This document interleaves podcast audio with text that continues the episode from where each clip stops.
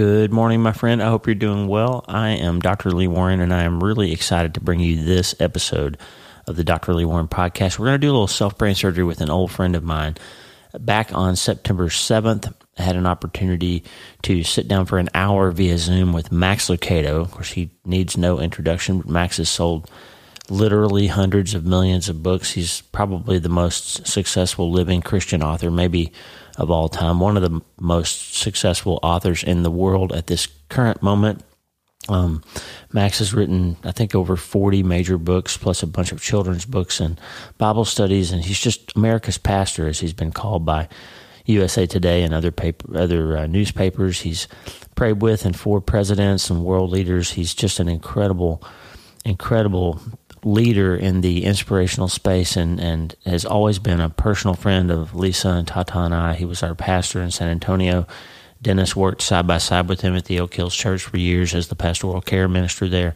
And Max has been really important to me in my faith walk, not only through his writing, but through his friendship. He's one of the people I call when something hurts in my life. He's just been an incredible friend. And with this book, he not only gave us an endorsement, but he also offered to do this live one hour event, and we had it back on September 7th, hosted by the great people at Baker Bookhouse in Michigan and Waterbrook, the publisher. And we finally got the video. I told you I was going to be able to share that video with you, um, and they finally sent it to me. So I want to just strip the audio um, out of the video, and I want to give it to you here in case you listen to podcasts somewhere in the world where you can't get the video. We're going to have the video available for you soon on my website. Um, we're working on that and for some social media clips and all of that. But here's the full length, uncut, hour long conversation between me and Max, hosted by Baker Bookhouse. You'll hear um, the Baker Bookhouse folks at the start of the episode. And I just wanted to put it in a convenient place for you so you could hear this incredible hour. I told you we're going to do a lot of neuroscience in season nine.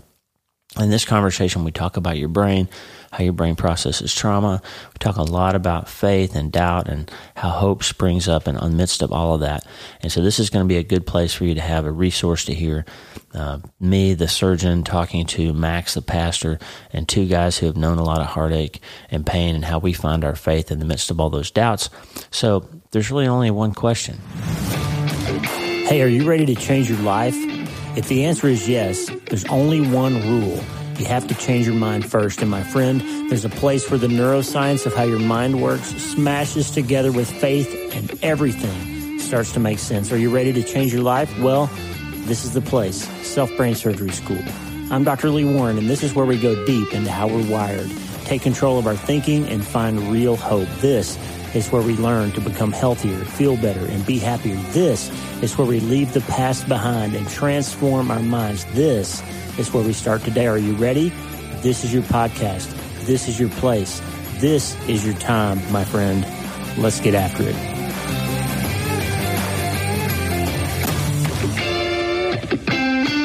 Well, good evening from beautiful Grand Rapids, Michigan. Welcome. I'm Dr. Bart Denny. I am the nonfiction, Bible, and academic book buyer here at Baker Bookhouse. And on behalf of all of us here, thank you for joining us tonight for an evening of hope. It's an honor to introduce to you our distinguished panelists. Dr. Lee Warren and Max Lucado are here with us to discuss Lee's fabulous new book, Hope is the First Dose. Lee's a neurosurgeon and inventor and an Iraq War veteran who wrote about his experiences in his excellent book, Nowhere to Hide A Brain Surgeon's Long Journey Home from the Iraq War. And as a, fellow Iraq War veteran and brother in Christ, Lee, I, I, just can't praise that book highly enough. I read it some years ago and uh, have Loved it. Can't praise it enough. Uh, Lee plays the guitar, loves to make connections between faith, science, and the realities of life. And Max Lucado needs almost no introduction. Max is a pastor, a speaker, and a best-selling author whose books have sold over 100, 145 million copies in 50 languages. And in his writing, Max's passion for Jesus Christ and his love for people shines through uh, Max has brought encouragement to countless thousands of people over the years, including yours truly. And thank you for being here tonight, gentlemen. We surely do appreciate it. And again, uh, Dr. Lee Warren and Max Lucado are talking about Dr. Warren's newest book, Hope is the First Dose. And I know everyone here is looking forward as much as I am to this discussion, but uh, just a few notes of, of housekeeping. We we do hope that you'll interact with each other in the chat room and that you'll encourage one another there. Uh, however, Lee will not be taking uh, questions from the chat room. In fact, when you registered for this event on Eventbrite, there was an opportunity to, for you to uh, ask a question beforehand. So after the book discussion, Lee will field as many of those pre submitted questions uh, as our time allows. And if you don't have your copy of Hope is the First Dose, you can find it on our website at bakerbookhouse.com. And for a limited time, a very limited time, just through this weekend, we're offering this tremendous book uh, for 30% off. Uh, that is the best price I could find anywhere online, and we can only hold that for a few days. But again, uh, that, that's bakerbookhouse.com and just search for Hope is the First Dose. And um, folks, before Lee and Max get started, would you mind joining me in a moment of prayer? Our Father in heaven, Lord, we are truly grateful for this time together. Lord, we look forward to what you have laid on, on Lee's heart. Uh, we pray that this discussion might bring uh, uh, encouragement and hope for those who need it. Uh, I pray that this discussion will help each of us to grow, Lord, in our daily walks with you. Most of all, Lord, I pray that this time together tonight serves to glorify you, Lord, and ultimately to point others to the greatest source of hope, Jesus Christ, our Savior, in whose name we pray. Amen. Amen. And well, with that, Lee, I would love to hand it off to you and to Max, and, and we look forward to again what the Lord's laid on your heart tonight. Thank you, Bart. We're so grateful to have the folks at Baker and Waterbrook supporting us tonight. Max, I'm so thankful for you, my friend. It's good to see you. Good to see you, Lee. You look terrific. Been too long. You look great. You do too. It's been a long time, and uh, hopefully we get to see you down in San Antonio soon. Yeah, yeah. You know, I'm at the church office uh, right now. I know you're you're at home, and um, I um, had your book out this afternoon, uh, reading it for the second time. I'm so honored. Oh my goodness, so honored to be one of the people who endorsed that book. But I got to tell you, I, I, might need to get another one because as I was walking down the hallway, as often is the case at, at a church building, I ran into somebody who had uh, been in a counseling session, and so we chatted. And I said, "How you doing?" and and it's not going too well. She's had a bit of trauma, and I said, "Well, I've got just the book for you." And I gave mm-hmm. her mine. I got to get it back because I realized that was my signed copy. I know where she lives. I can get it. But it's a great her one. It's a great book, and thank you. Uh, I've been so happy to um, endorse it, not just publicly but personally, uh, in in urging people. Uh, not only is it uh, full of insights, it's just beautifully written, just beautifully thank written. You. So thank well you, done, my friend. Well, I want to just thank you for that, Max. Um, you know, it's you and I have had a few conversations over the years of of uh, the, the, idea of me having two sort of two careers, and, and you were so kind. you can't figure out what you want to do when you grow up, can you? when I finally grow up, maybe I just got out of the operating room. That's why I'm still wearing scrubs today. I love it. Well, well and, and, Bart mentioned that you're a guitar player. I was going to pull that one out myself because I, I, remember some of the best conversations we had were back when you lived here in San Antonio and you you played on our, on our in our praise band, and we would have visits either before, after church, or at rehearsal. You're a, you're a really good guitar player. Thank you. I remember uh, we did a song one night. Uh, I played at the first Saturday night service that Oak Hills ever had, played lead guitar and and we actually sang one of my songs that night. It's kind of a kind of a rock and roll kind of song. And you came out and the first thing you said was, This ain't your grandma's church, people. yeah, We've never quite recovered from that, Lee. I'll I do not think so.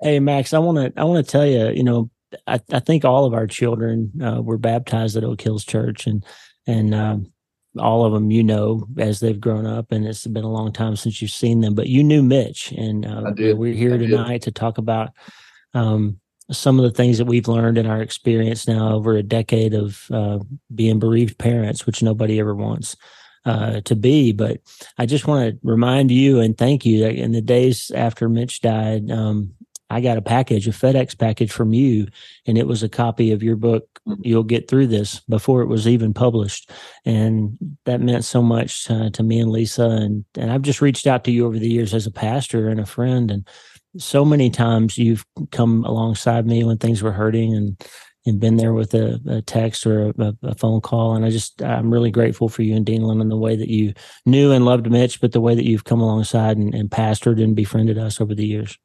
Well, it's, it's, it's my joy. It's my joy. Uh, I love you guys. I love Lisa, your wonderful wife. Uh, she's a great, great friend and has a beautiful voice. And, and of course, uh, at the risk of taking up all our time, letting people listen to how much you and I like each other, it, what people may not know is that your father-in-law Dennis uh, was one of uh, when I'm when I came to this church in 1988. Uh, we had three people on staff. I think he was number four, five or six. Dennis could wow. tell us and uh, and he was just right down the hall from me. He was the equivalent of an executive pastor. He ran our business, but then what we found is that uh, though he did a fine job running the business, what what really uh, put the wind in his sails was when he would go visit someone in the hospital, and he would come back just uh, full of insights and encouragement and what to say. And so it wasn't that long before he became our our our chaplain and uh, I learned so much from your father-in-law. So please, and your mo- mother-in-law, uh, yeah, Patty, to who we cherish, who's in heaven. And uh, but please give Dennis my love when you get the chance. I will. He's listening right now, so I'm sure he heard you. And you spoke at, at Patty's funeral, so you, we have had a long history together, Max, and we're lot, grateful lot for you. A lot of cross paths, a lot of cross paths, and you've helped me, Lee. I don't know if you remember. Uh, I wrote a book on anxiety, uh, anxious for nothing. And uh, I was really trying to get my mind around all this medical terminology about the amygdala. And I'd heard yeah. people say things, and I didn't even know if I was pronouncing it correctly. And I said, What am I doing hitting, beating my head against the wall? I know a neurosurgeon. And I, so I don't know if you remember this, but I emailed you and you gave me a thorough explanation. Uh, I probably owe you some royalties because uh, you know you just helped me understand that and uh, and and and and the role that that the amygdala plays in anxiety. And so, yeah, you've you've been a, a, a go-to guy for me, and I appreciate it. I hope I don't ever have to come to you for brain surgery, but if I ever need it, I got your number. I hope not too. I'm pretty good at neurosurgery, but I'm not that great at giving haircuts. So you'd be a little trouble. I appreciate that. And Max, you know, we I asked you if you would do this tonight because I thought it would be helpful for folks to to have a, a conversation between a pastor and a surgeon. Both of us walk alongside of a lot of people who are hurting and and of course a lot of times in my career I have to be the guy to deliver the bad news and, and in your career you're the first people somebody calls often when something is happening and they're hurting and and so I thought it'd be an interesting conversation to have about hope and and the difference between hope and faith and hope and optimism. And I thought you might have some questions for me about the science side of all these things. And and then my world is is kind of a dual path between being a bereaved father and a surgeon who helps people in these hard times and a guy who's been trying to figure out how to find the light again a few times in my life and and so I just I couldn't think of anybody better to call than Max Lucado to say hey what do you think about having this conversation so grateful that you're here and, and why don't you just talk about yeah. some of that stuff for a minute and then we'll chat yeah. about it. Well, I'm I'm I'm very grateful. Um, no one can talk about massive trauma better than someone who has gone through it, like you have. And there is no more raw trauma than outliving your child. Yeah. I just, I just don't think there is. I think it's tragic when you bury your spouse I think it's heartbreaking to bury your parent, um, but to lose a child, uh, it's just there. There's just there are just no words. There are simply no words, and even the word trauma seems weak uh, to to try to articulate what I imagine you must have gone through.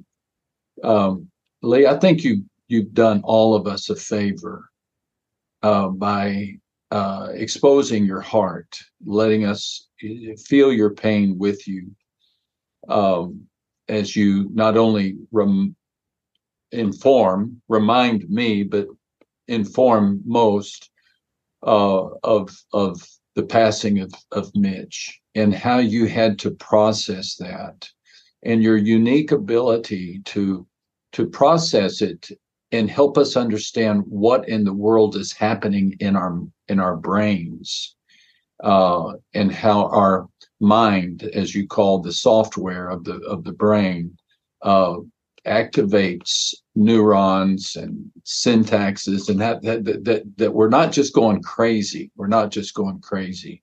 Yeah. Um, so I, I think if if I could ask you, if I could pretend I'm interviewing you, I think my first question to you would be um, Was there a moment, was there an event uh, in which you said, I'm going to be able to breathe again? You know, was was was there was there something I've heard you talk about hearing the promises of God.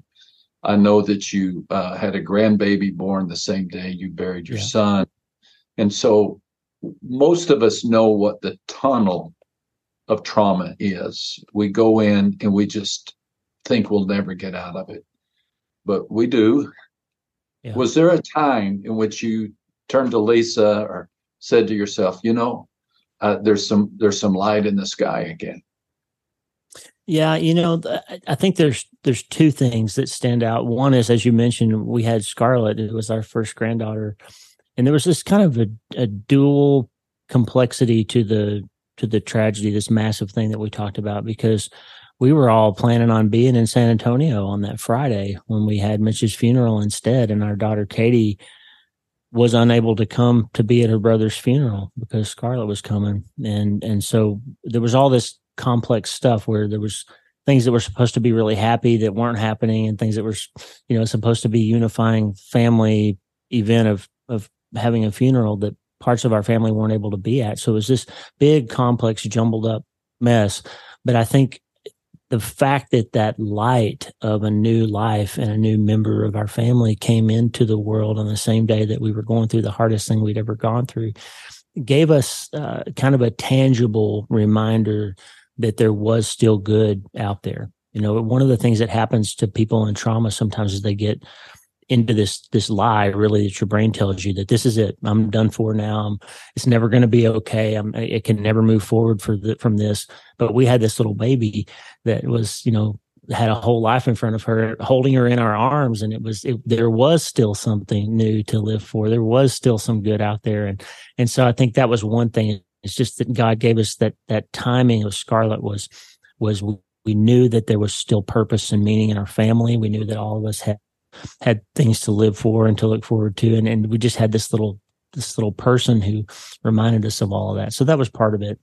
And I think another part of it was from a scientist side, you know, I had this constantly work in this kind of dual world between the things we believe and the things we know. I wrote a whole book about that uh, in the past. And, and we were in the um, magnetic resonance imaging research center a few weeks after Mitch died when we first went back to our office, and uh, our office was in this uh, place at the Auburn University campus where we there was a lot of research going on in the brain imaging of what happens when you think about certain things. And and for the first time we Lisa and I were able to watch an experiment happen where the researchers were asking people to think about certain things that made them sad or think about things that made them happy. And we could see it on the screen what was happening inside these people's brains when they changed the things that they thought about.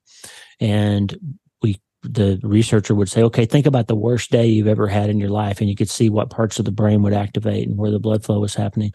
And then they would say, okay, now think about the best thing that's ever happened in your whole life, the happiest memory that you have. And the brain would come alive with all these different lights and, and blood flow is changing. And, and Lisa tied that to the idea of what Paul was talking about in Philippians 4, which you wrote a whole book about. And, and she said, these people changed their brains by changing what they were thinking about. And to mm-hmm. me, it, it, it reminded me that God has given us all this, this hardware to, to to take command of the things that we think and feel and we can change it by deciding to obey him and believe his promises are real. Because he says I do have good things yet in store for you. This is not the end for you. And no matter what you're going through, there, there's a possibility of hope and, and, a future for you. That's what Jeremiah 29 is about. And so we, you know, I think it satisfied that science piece in me to actually see it with my own eyes that these people changed their minds and that's how they were able to change their life. It's, it's self brain surgery. And that kind of, yeah. that did something to me as the scientist. Like I had the, I had the dad part and the grandfather part. And then I had the science part and then my, my spirit just started coming alive with the possibility that I could feel something like hope or happiness again. Mm. It, it's not easy though, is it, Lee? It's not. It, it, it takes sometimes it takes everything we've got just to defy despair, much less pursue hope. It, right. it, you it it those shadows they can they can come really really quickly. That's can right. you talk for just a minute about uh, the difference between fact and feeling and how feelings cannot be trusted. I think we've talked about this before. And so I'm hoping you're nodding your head because you know I'm kind of luring you into it. I think it's a yeah. fascinating conversation. Well, I think that it, if we zoom out from this conversation a little bit and just look at our society right now, I mean, we're we're living in a society that tells people that what you feel should be pursued and and almost worshipped. Like like if you feel it you go get it you know take it. And so we have a cultural part of that. Um, but from the neuroscience side it's very clear the things you feel are not facts. They are chemical events in your brain. So when you feel fear for example your your brain can tell you that you ought to be afraid even if there's nothing that you really ought to be afraid about. A good example of that is if you open a drawer in your house in San Antonio and there's a rattlesnake in there, the brain is going to tell you to be afraid because there's something really to be afraid of. But that same set of chemical triggers, Max, happen if you hear a noise in the middle of the night and your brain says, Oh, there's a killer in my house that's going to murder me. You feel the same thing that you felt when that rattlesnake was there because the same chemicals trigger that event and it's a limited palette of neurotransmitters that make you feel the things that you feel. But the truth is feelings aren't facts. They're just triggers that point us towards something that may or may not be true. And so understanding that is the first step to saying yes i feel this set of things but i can take command of my brain and i can tell my brain to take charge of those feelings and i can turn those thoughts around and my brain will reliably your, your brain will reliably produce different chemicals if you tell it different things to think about. And so mm. that's a that's a critical piece of understanding the trauma response and understanding grief and, and and anxiety and all of these things. Is just to understand that just because you feel it doesn't mean it's true and you can change how you feel by changing what you do. Mm there's there's something there's something to uh, the apostle paul's admonition then isn't there? Take every thought captive.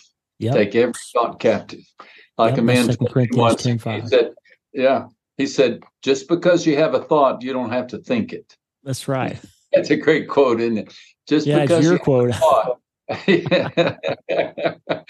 I don't put that one in the book. That that's all uh, thought management thought management you know uh, and and this is eh, this is a bit of a new idea for many people and that is when you have these thoughts swirling around in your head take them captive and and take them before uh you know the apostle says take every thought captive and present it before the throne room. And so we take that thought and we present it before Jesus, and and we can a practical practice of this, Lee, that I've found is is we talk to Jesus and we say, Jesus, I'm having this thought of despair right now. Uh, I've just buried somebody I love more than life, and I haven't seen sunshine. And I feel like I'll never, I'll never, ever be happy again. That's how I feel. But Lord Jesus, is that true? Is that true? See, what we're in pursuit of is truth. Jesus said it's the truth that will set you free. And so the truth is, according to the Bible, weeping may last for the night, but joy comes with the morning. Right. So, in a moment like that, equipped with a few statements of truth, uh, you you choose. You say, okay, I, I don't feel like I'm ever going to be happy again. I don't. And can I quickly say, if that's you, be kind to yourself. Be yeah. kind to yourself. Give cut yourself some slack. But see if you can't give ear to the truth, because that's what truly will um, set you free. It, it may take forever. It really may take a long time, or it could be tomorrow. You just don't know. But what you don't want to do, right, Lee, is, is just cave in to that despair. That's right. That's exactly right. You know, we we teach this uh, this thing. It sounds silly, but we talk about this bad thought biopsy. Like, I think about when I when I take care of somebody. If you come to my office and you tell me I've been having these headaches, and I say, well, let's go to the operating room and I'll open your head up and see if I can find a tumor in there. You would say, hey, time out. don't you want to do a scan? Yeah, I think I won't you call you, Lee. I think I won't. Uh, yeah. You'd say, well, let's get some data before we take action on this thought, right? It, because it, that might not be the right diagnosis, and I might not apply the right treatment if I don't get some facts first. And so we teach this idea of biopsying those thoughts. That's what Paul's talking about in biblical terms in 2 Corinthians 10 5 of taking every thought captive. But the thing about doing a biopsy is though, is that when you once you grab that thought and you just put a little a little space in between the feeling or the stimulus and the response that you take, and once you grab that thought and critically examine it, then you can ask yourself three questions of it. And the first question is, like you said, is this thought true? And sometimes it is true. I mean, when you lose somebody, especially, you say, "I'm I'm never going to feel anything other than sad about losing my son." That's true. But the next thought might be, well, that means my life has no more purpose. And that's mm. not true. and so you, you take the first thought, and if it is true, then your second question is, is that thought compassionate or is it at least is it at least unharmful to me? And if it's not a compassionate or, or unharmful thought, then I need to direct what my next step is. So you can have a true thought, but then you decide what to do with it and turn it into something more helpful to you. And the third thing can be, is it, is it un, is it, is this thought harmful to me? Is it untrue and harmful? And if it is, then you need to replace it. You need to do some kind of radical thought transplant and let God put something more hopeful and helpful in there for you. So I, I've learned to, to sort of take command of that first thought because five to one, we, we know from the neuroscience side that about five to one, your thoughts are biased towards negativity and that's just that's that, true. That is amazing to me. I've heard you say that before. Did I read that in the book too? Yeah. Or did I hear that in one of your interviews? I think that's worth underlining. I, I, wish we could pull out a, a highlighter and highlight our screen. yep.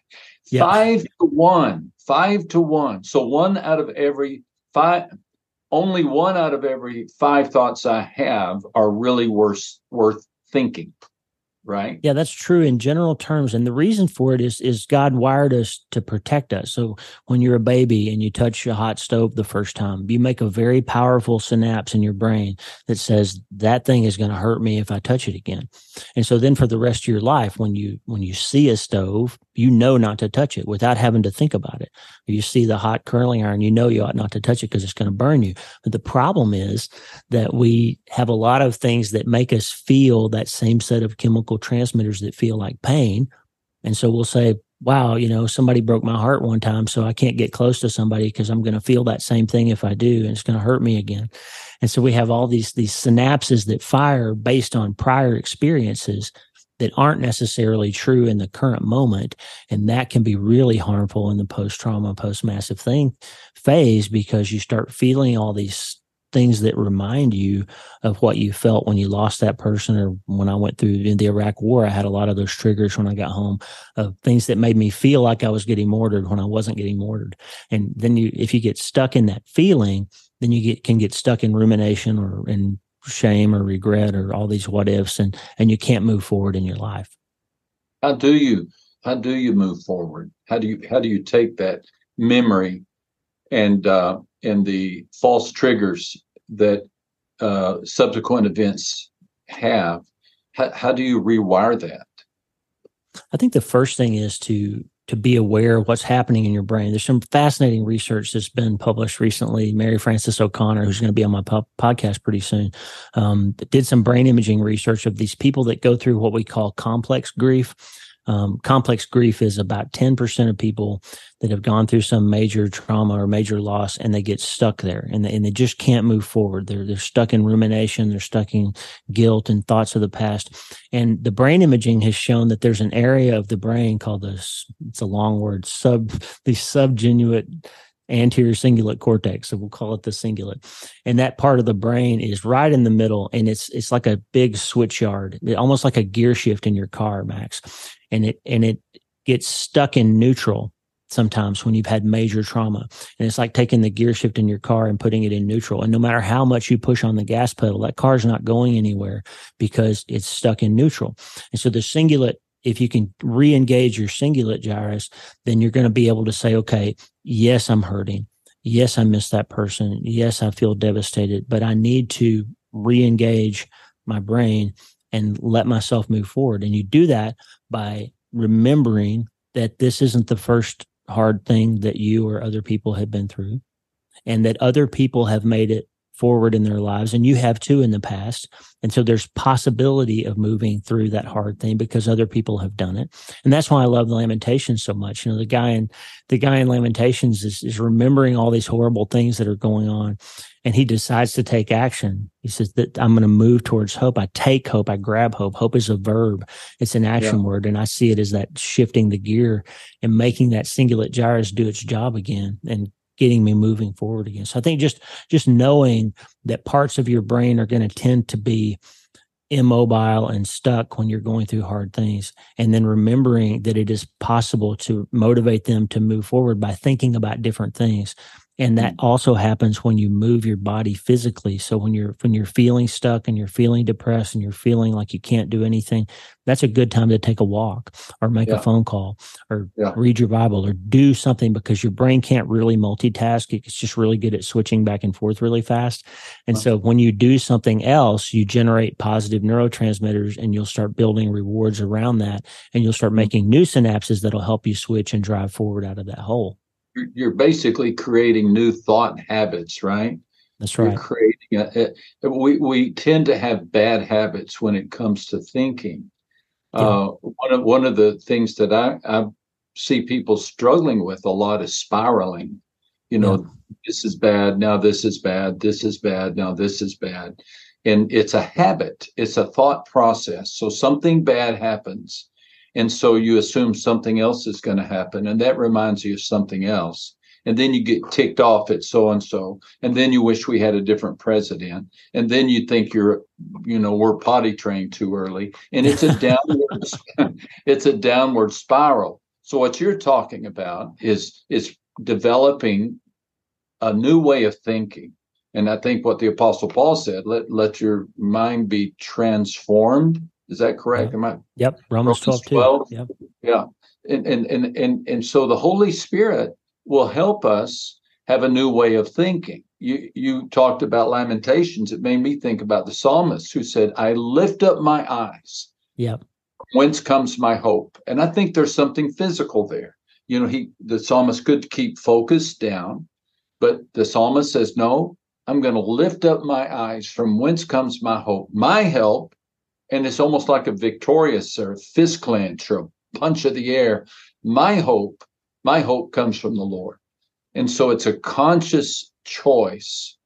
Um, I have a good friend. Oh, he's a well-known. I, won't say his name. I don't have permission to do so. But he he lost a son, mm. uh, and he said that for about I want to say thirty days, they kept praise music going in their house nonstop, 24 hours. They just put a praise station on and uh, let Christian music and praise music so that it would always be uh, sowing seeds of hope, uh, you know, to counterbalance the the challenge of despair.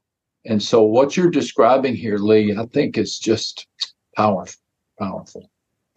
Well, I, you know, I think it's really important to say this at this juncture in our conversation. Like, if you're hearing us and you are dealing with serious anxiety or serious depression and you really can't move forward and you're trying, don't forget that sometimes you need a, a doctor and sometimes yeah. you need a therapist and sometimes you need medicine. And there are times when you need professional help. So don't, don't hear us don't think that we're saying there's no role for that. I, am I'm not saying that at all. But there's a tremendous amount of positive movement that you can make in your own life by these techniques and things that Max and I are talking about. A tremendous amount of power in remembering that you've come through hard things before. There's a tremendous amount of power in recounting God's promises and looking for ways that they've turned out to be true before because they will turn out to be true again. And I saw, you know, we had this this day that Lisa and I came to to think about the fact that do we really believe that we get to see Mitch again? Do we really believe that? Because as Paul talked about, I can't can't think about where he said it right now. Maybe First Corinthians 15, where he says, um, if there's no resurrection, then we're above all people most to be pitied. Right. Yeah. if we're we're living our lives and it's not even true, then that's just pitiful, right? So we had to come to believe that because for for me, I started thinking, gosh, if I don't get to see him again, then what is life really? I mean, is life really have a meaning and a purpose, or is it just you live out your days and then it's all over? Like I needed to believe that he was alive and I would get to see him again. And that became this real thing for me. I understood how, why people feel that way. And so I started saying, well, if that promise is true and I need it to be true, then all these other promises have to be true too, because the Bible says that God can't lie and that every scripture is true. And so then when he says that the Lord is close to the brokenhearted, that needs to be true too. And all of a sudden, I started seeing it. I would be, have the worst day ever, and you would send me a text, or I would open up my mail, and there was a book from Max Lucado in the mailbox, or or Lisa would walk in the room right at the worst moment, or one of our kids would call, or God was just showing up and being kind to us in different ways. And so then that day was a little bit better because He was kind and close to the brokenhearted, right? And then when you feel all alone and I felt like nobody understands and and maybe even God doesn't care about me anymore, I would open up my Bible and I would find the Lord longs to be gracious to you, Lee. He will rise to show you compassion. Like he'll get up out of his chair, Max, to, to come and be mm. nice to you when you're hurting. Like he, and and I would just start finding those words and and they started coming true and over time the light just started kind of coming uh, on again and it got a little bit brighter and it and it's this this kind of dual I call it quantum physics thing because in the quantum physics world, more than one thing can be true at the same time, which is is hard to understand. But the math is true that that God can say something like Jesus can say in John 16, 33, this world's going to give you trouble. Like you're going to have a hard time in this world. And he can also say in John 10, 10, I came to give you an abundant life. And both of those things can be true at the same time. And that's how we can make it through. Because when it's all hard, you need to know that it's also still good, that there's still good stuff out there. When you um, think of hope and compare that with optimism, biblical hope, as opposed to I don't know, secular optimism or just the optimism. Can, can you unpack those two concepts eh, from your from your viewpoint? I think so. You know, there's a lot of science around there's a lot of research around hope and and the difference between hope and optimism and, and actually from a secular scientific point of view some people say optimism is better than hope but i think that's not true I, I, think it turns out to not be true optimism is this and sort of secular hope and optimism, I kind of put those together, um, is this idea of hoping for a particular thing to be true or to come true or to come to pass, right? That, that if this happens, I'll be happy, or if that happens, I'll be okay, or I'm, I'm going to make it as long as this set of circumstances occurs. And that, and you can be a generally optimistic person and sort of be always willing to say, Hey, it's going to be okay, or that's going to work out for me. And you can have all that, but it may or may not turn out to be realistic. And then when when you lose the thing that you thought you had to have in order to be helpful, then if that's what you built your hope on, then you turn out to be hopeless. And hopelessness turns out to be the most dangerous thing anybody can have. It's way more dangerous than cancer. Hopelessness is the deadliest disease that people can encounter. But biblical hope, Max, isn't something, is not hope for something, it's hope in someone. And so if, if Jesus really did pay for my sins and he really did die and he really did overcome death and he rose up again, then that means I can believe that he's going to do that for me too. And so mm-hmm. I think that you know some people say what's the difference between faith and hope and i i think it's the, the easiest way for me to say it is faith is the belief that god can do anything he says he can do and hope is the knowledge or the belief that he'll do those things for me And mm. and so will he do it for me? And and I believe that he will. And so Jesus lived this life and he did the things that he did and he overcame death, hell, and the grave. And because of that, that's why mm. I know Mitch is alive. And that's why I know Patty's alive. And that's why I know I'll get to see him again because hope really is a hope in someone and the things that he's done for us. And mm. so I think that's the biggest difference is if your hope is based on something that you could find out isn't true or that could be taken from you, then you're really in a dangerous place. I mean, you're in a very dangerous place if your life's happiness and meaning and purpose depends on a circumstance that could change or a person that could die or an amount of money that could become less because of inflation or something else. If your hope is in something that cannot be taken from you, then it can really be bulletproof. And that's what we learned, you know, after we lost Mitch, that we dipped down for a while and we were doubtful and we were hurting. But it turned out that the bottom of all those emotional holes held. And the bottom was he's really true and he's really real. And I'll give you one more, you know, this is a long answer to your question, but people say all kinds of weird things to you after you go through major trauma, maybe you lose somebody. People say, the well-meaning Christians say Romans 8:28 at your son's funeral, you know, God's going to work this out for good somehow. And most of the time you want to punch them when they say things like that. it doesn't feel good. It doesn't feel right. So it's not a good thing to say right after somebody dies. But I'll tell you something that's weird, Max. Over the 10 years since we lost Mitch, two different times I've gotten emails from people who said, Hey, Dr. Warren, I was going to kill myself today until I listened to your podcast or mm-hmm. until I read that email that you sent out. And I feel a little hopeful and I'm not going to do that now. And so because I started writing and podcasting and doing all these things out of the pain of losing my son, a couple of people have lived that might have died. And that's a mm. good thing. So here we are back to quantum physics. So it's never going to be good that Mitch died. It's never going to be okay. It's never right. going to stop hurting.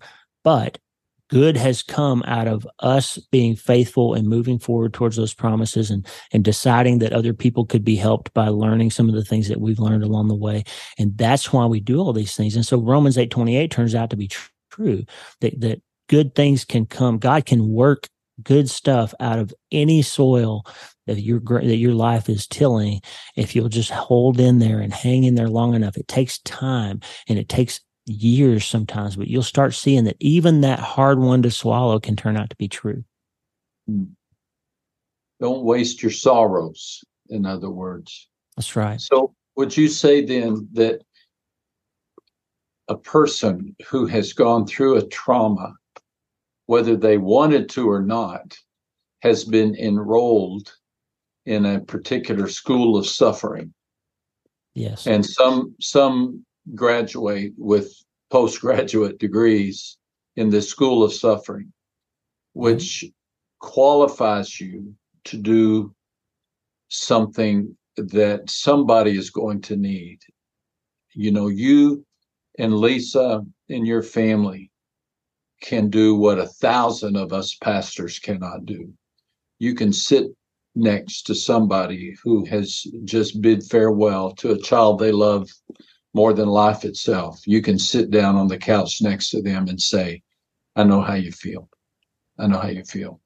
As a pastor, I say, I, I might say, I can't imagine how you feel, or I try to imagine, but I, have not been there.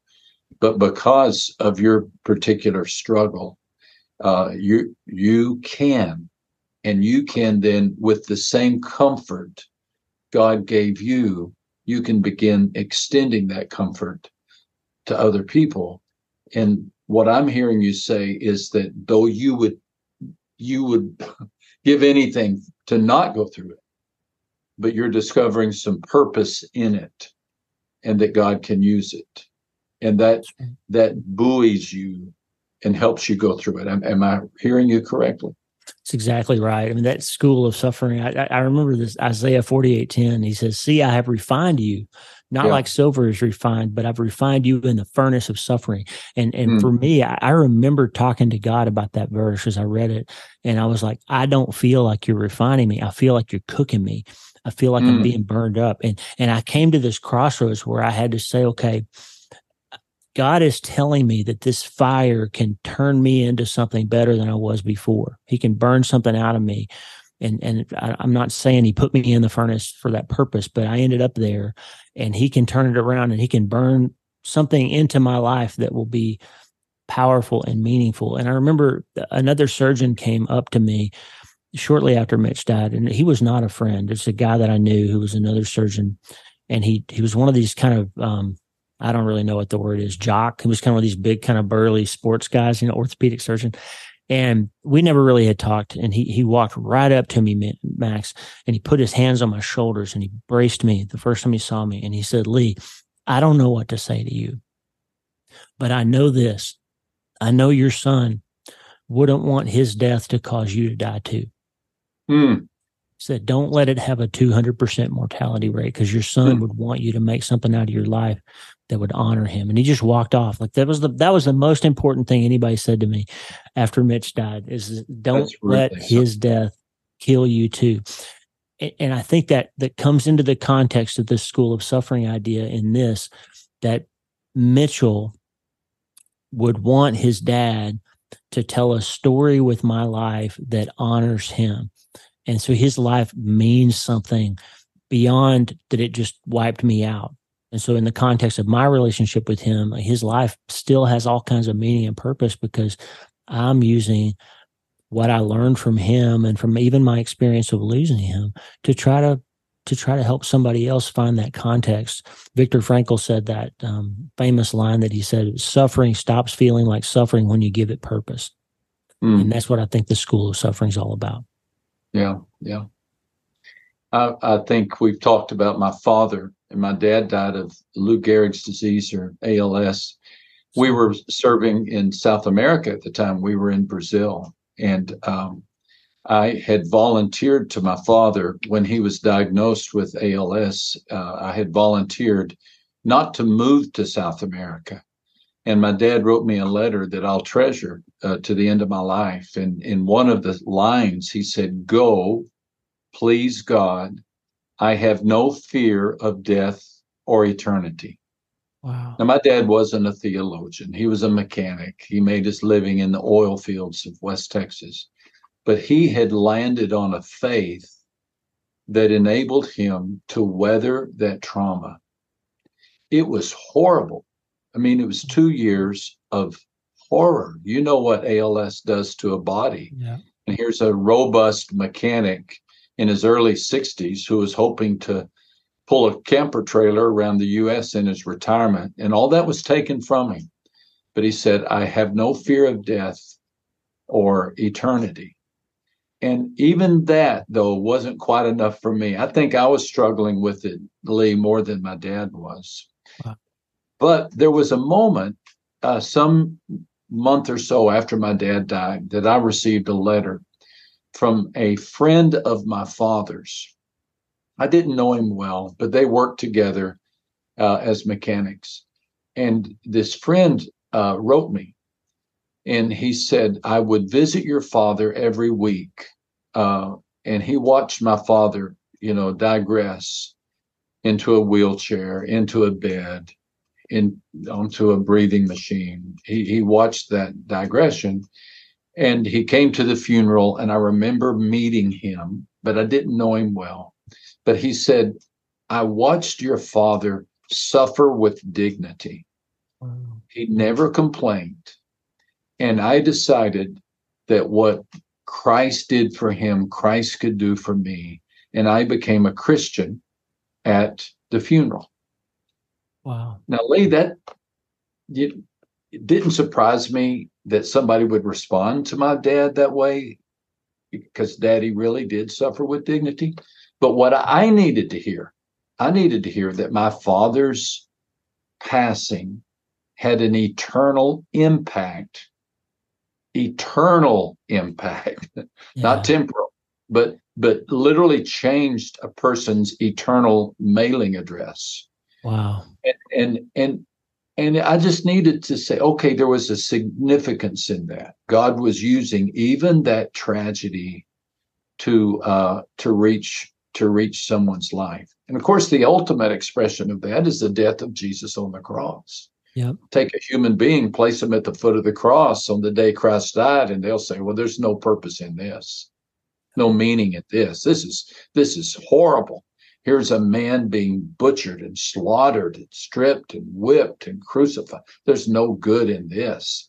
But man, here we are still talking. You know, That's three right. days later, Jesus vacated the grave, and we real, realize that he did it for us. And the greatest display of love was in the most atrocious murder that the world has ever seen.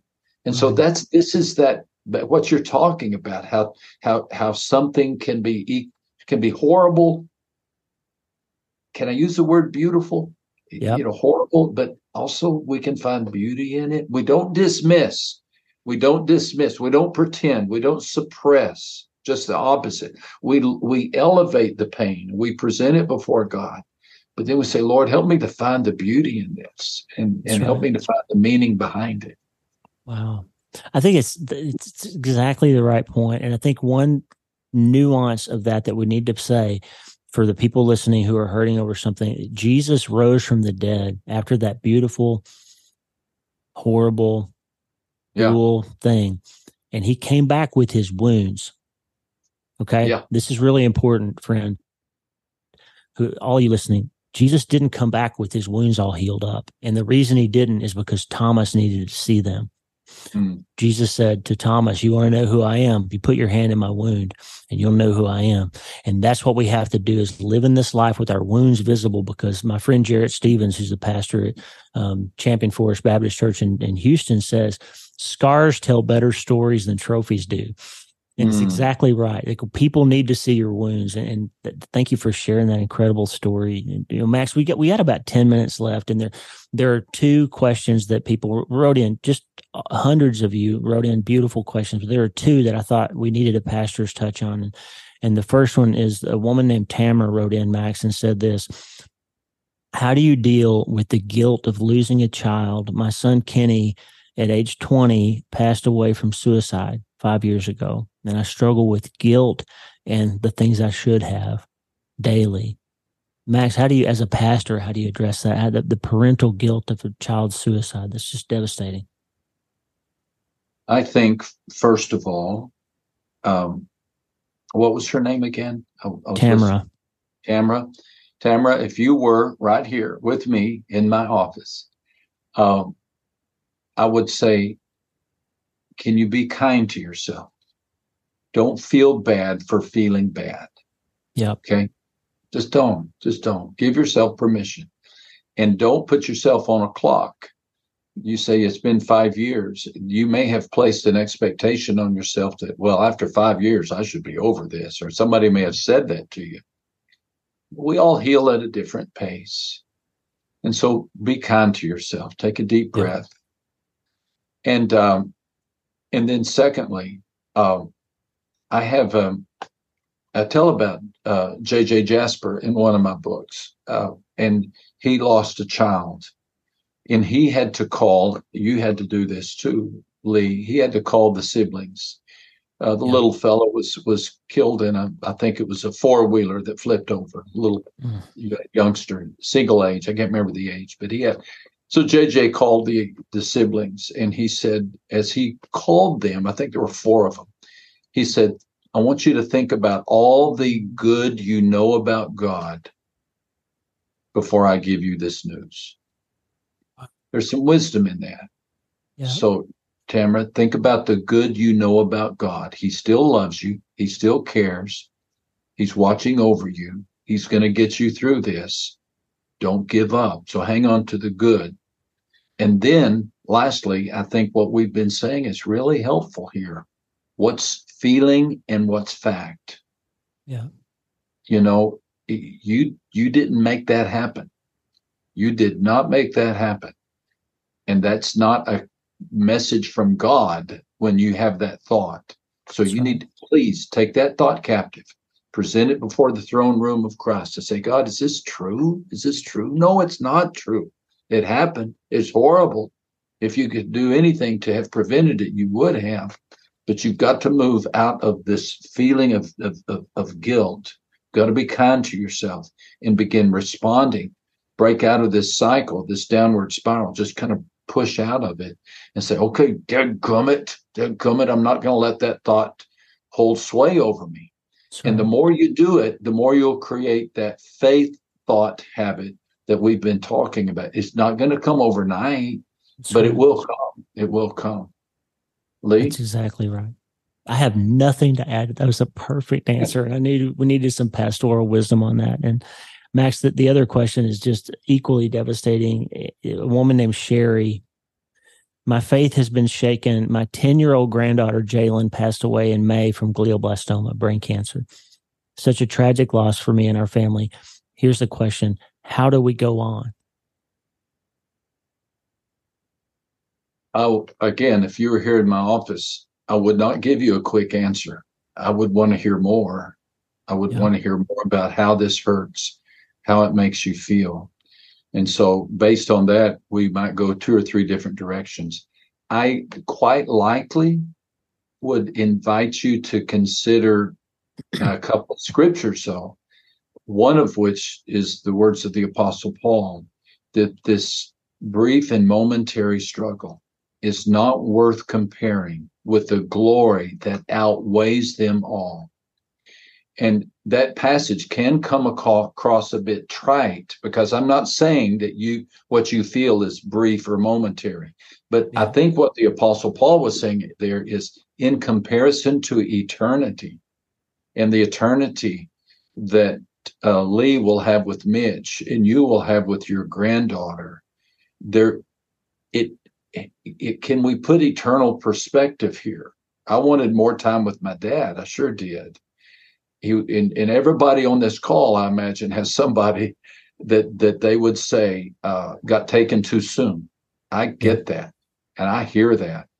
In comparison with eternity, I think my dad, who's probably in that great host of witnesses, Mitch and the grand your granddaughter, would say, mm-hmm. you know what? I'm okay.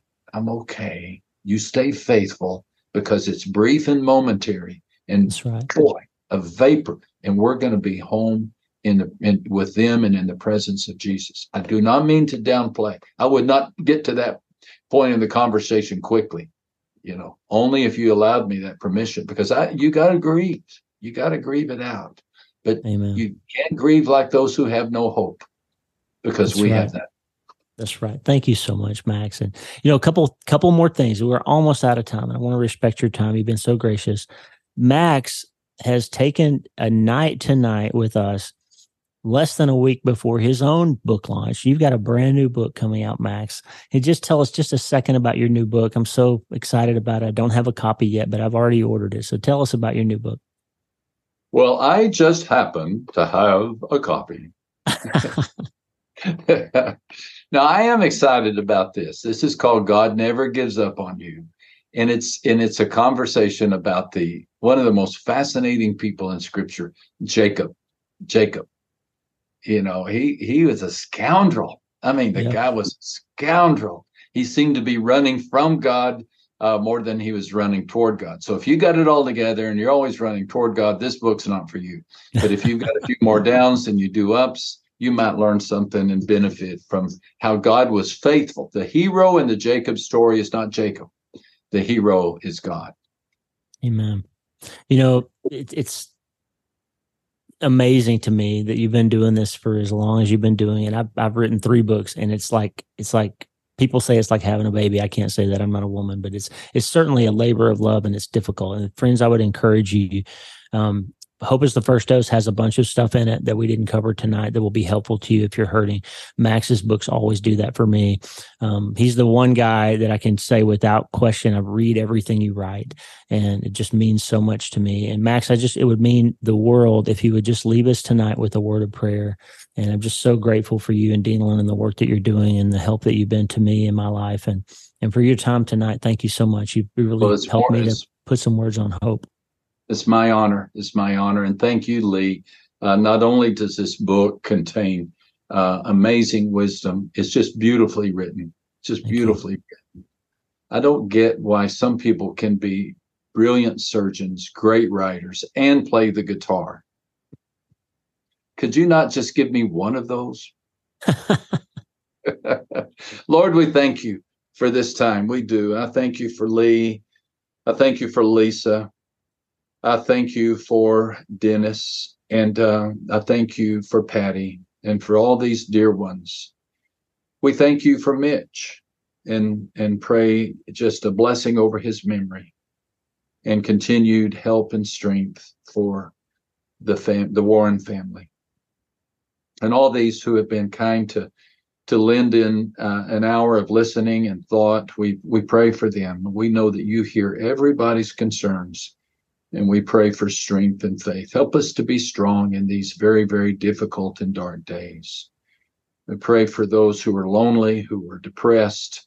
We pray that if anybody's considering uh, suicide, that you'd urge them, call them back, call them into hope, and that Heavenly Father, you would you would hear the prayers that are being offered. We thank you uh, for the empty tomb. We thank you for the promise of heaven in Jesus' name.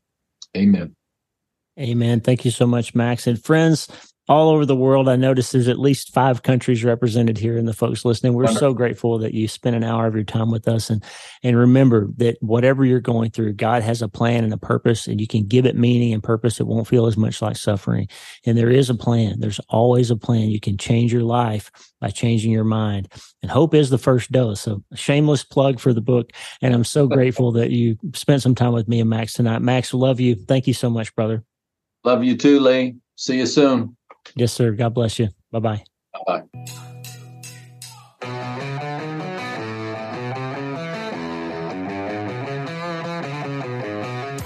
Hey, thanks for listening. The Dr. Lee Warren podcast is brought to you by my brand new book, Hope is the First Dose. It's a treatment plan for recovering from trauma, tragedy, and other massive things. It's available everywhere books are sold, and I narrated the audiobook if you're not already tired of hearing my voice. Hey, the theme music for the show is Get Up by my friend Tommy Walker, available for free at TommyWalkerMinistries.org. They are supplying worship resources for worshipers all over the world to worship the Most High God. And if you're interested in learning more, check out TommyWalkerMinistries.org. If you need prayer, go to the prayer wall at wleewarrenmd.com slash prayer wleewarrenmd.com slash prayer and go to my website and sign up for the newsletter Self Brain Surgery every Sunday since 2014, helping people in all 50 states and 60 plus countries around the world. I'm Dr. Lee Warren and I'll talk to you soon. Remember, friend, you can't change your life until you change your mind. And the good news is you can start today.